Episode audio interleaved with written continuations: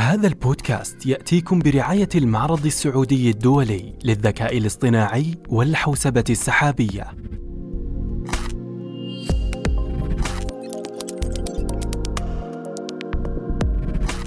تتحدث الشركات الكبرى اليوم عن تغييرات ثورية في طريقة تفاعلنا مع الذكاء الاصطناعي بينما لا يزال الكثير من الناس لا يعرفون كيف يستخدم في الشركات الكبيرة والصغيرة وكيف ستؤثر هذه التقنية على مستقبلنا وهل ستغلب الإيجابية أم السلبية على تلك التأثيرات لذا سنذكر بعض التطبيقات الواقعية والمحتملة للذكاء الاصطناعي التي تشمل في معظمها تفاعلنا الصوتي وغير الصوتي مع الآلات. بعد القفزات الهائلة التي قام بها الذكاء الصناعي في كل المجالات، تمكن القطاع الطبي من تسخير هذا الإنجاز للتشخيص الطبي الذي يعد من أكثر المجالات تعقيدا وصعوبة. نمذجة وتشخيص الأمراض يستفاد من قدرة الشبكات العصبية على التعلم في التعرف على الأمراض وتشخيص الحالات المبكر عن طريق بناء نماذج محاكاة لأنظمة الجسم ومقارنتها بالمتغيرات الفسيولوجية في الوقت الفعلي المأخوذة للمريض مثل معدل نبضات القلب والتنفس ليتمكن النظام من الكشف عن الحالات الخطرة المحتملة في مرحلة مبكرة وفي ذلك تعمل الشبكة العصبية على دمج البيانات من المستشعرات الطبية الحيوية المختلفة. الذكاء الاصطناعي في المجال الصحي يقوم على تلقين الأجهزة بالخوارزميات والبيانات الطبية بحيث يصبح الجهاز قادرا على تحليل البيانات الطبية المعقدة دون الحاجة لتدخل الإنسان بشكل مباشر. إدارة البيانات والاختبارات الطبية المتكررة يستخدم الذكاء الاصطناعي والأتمتة الرقمية بشكل رئيسي في تجميع البيانات والسجلات المعنية بتاريخ المرضى، تخزينها وتنسيقها لتحقيق وصول سريع للبيانات الطبية التي تشكل أولوية في مجال الرعاية الصحية. كما تعمل الروبوتات في إجراء الاختبارات المتكررة مثل التحاليل المختبرية وبيانات التصوير الطبي بشكل أسرع وأكثر دقة. سؤال الثلاجة عن وصفات طعام إدخال المسار في السيارة صوتيا أو إطفاء الضوء في الغرفة بكلمة أنظمة المساعدة الرقمية الموجهة صوتيا بدأت تغزو حياتنا. تطبيقات تقنية. تعمل أنظمة الذكاء الاصطناعي على تحسين مهاراتها وفائدتها عبر مجموعة كبيرة من البيانات. وتتألف غالبية تلك الأنظمة من برامج تعلم الآلة ذات خوارزميات سلوكية متقدمة نستخدمها اليوم في تطبيقات تقنية عدة.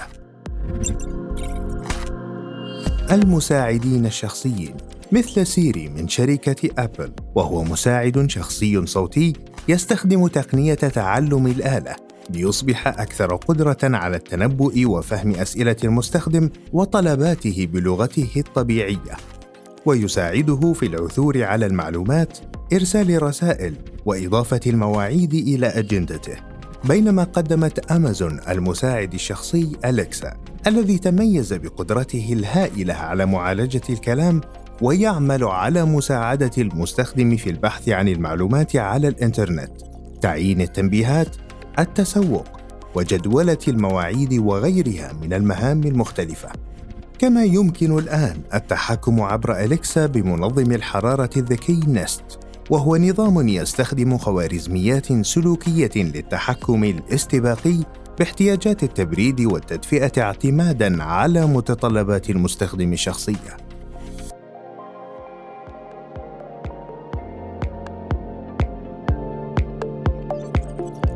صناعة الترفيه تقدم شركة نتفليكس الترفيهية على سبيل المثال تقنيات تنبؤية دقيقة مبنية على تفاعلات العملاء مع الأفلام، وذلك عبر تحليل مليارات السجلات التي تتضمن ردود الفعل للمستخدم وخيارات الأفلام، ويزداد ذكاء هذا النظام بازدياد قاعدة البيانات. بينما تقدم تقنية باندورا ثورة في عالم الموسيقى، حيث يتم تحليل كل أغنية من قبل فريق من الموسيقيين المحترفين استنادا إلى 400 خاصية موسيقية وبذلك تقدم التقنية تحليلا موسيقيا شموليا وتوفر محطة شخصية لتشغيل ما يحبه المستخدم وتتطور باستمرار مع ذوقه. البيانات هي الطاقة الجديدة التي سنستخدمها بإذن الله وسيكون البيان الذكاء الاصطناعي هو ال ال الذي يستخدم هذه الطاقة للوصول للنتائج. قطاع الأعمال. لا يخلو قطاع الأعمال من أثر تقنيات الذكاء الاصطناعي خصوصا مع ما لها من القدرة على التنبؤ وتحديد الأنماط والتوجهات مع التدفق الهائل للبيانات وذلك يجعلها مناسبة للتنبؤ بالمبيعات تحسين خدمة العملاء إدارة المخاطر والتسويق المستهدف. التسويق عملت شركة أمازون على تحسين خوارزمياتها مع مرور الوقت، مما جعلها ذكية للغاية في التنبؤ باهتمامات العملاء وتوجهاتهم الشرائية من خلال سلوكهم على الإنترنت. وتسعى أمازون إلى تحقيق ما تطمح إليه من شحن منتجاتها إلينا قبل أن نعرف أننا بحاجتها. كما تستخدم شركة خطوط الطيران AMT شبكة عصبية تم تدريبها للتحكم التسويقي للشركة، حيث يستخدم نظامها في رصد انطباعات للمسافرين وتقصي آرائهم للتكيف مع المتغيرات السريعة والمستمرة. خدمة العملاء دمج تعلم الآلة والمفاهيم السلوكية لتحسين خدمة العملاء وتطوير تفاعل الموظفين المهني عبر الهاتف وتمثل شركة كوجيتو أبرز الأمثلة على جدوى الذكاء الاصطناعي في التكيف السلوكي وتحسين الذكاء العاطفي لدى ممثلي خدمة العملاء. وفي السياق ذاته، نذكر شركة بوكسفير لخدمة العملاء في مجال السفر والسياحة، حيث استخدمت الذكاء الاصطناعي وتعلم الآلة لتحسين تجربة العميل وتقديم اللحظات والخبرات التي تضيف البهجة على رحلتهم. ودفعهم لمشاركة رحلاتهم. أصبح مصطلح ومفهوم الأمن السبراني دارجا وكثيرا ما نسمعه في منطقتنا حيث أن أمن الحاسب وتقنية المعلومات يعد مطلبا حيويا للمحافظة على خصوصية وسلامة الأفراد والهيئات الوطنية. الأمن السيبراني يهدف الذكاء الاصطناعي لإحداث ثورة في مكافحة الهجمات السيبرانية بحيث ستصبح الهجمات والرد عليها أكثر سرعة ودقة وارباكا. وسيتعامل مع التهديدات في غضون ساعات بدلا من أيام وأسابيع. فقد أطلقت شركة ال Darktrace التابعة لكامبريدج نظام انتيجنا في عام 2017 وهو يستخدم تعلم الآلة لرصد الأنشطة غير الطبيعية في شبكة المعلومات. وإطلاق التنبيهات توازيا مع إغلاق الاتصال عن جزء النظام المشتبه بتعرضه لهجمة سبرانية.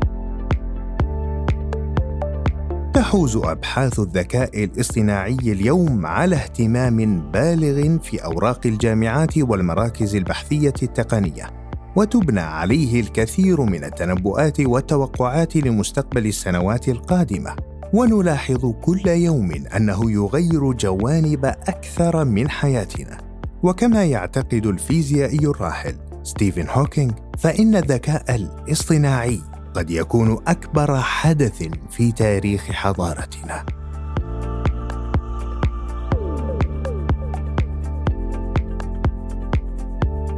هذا البودكاست برعاية المعرض السعودي الدولي للذكاء الاصطناعي والحوسبة السحابية والذي سيعقد في السادس وحتى الثامن من فبراير 2022 كحدث تجاري فريد ومستقل يركز على حالة ممارسة الذكاء الاصطناعي في المؤسسات وأهمية الخدمات السحابية والذكاء الاصطناعي لتحقيق أفضل الإمكانيات وخلق مستقبل أفضل وآمن للجميع.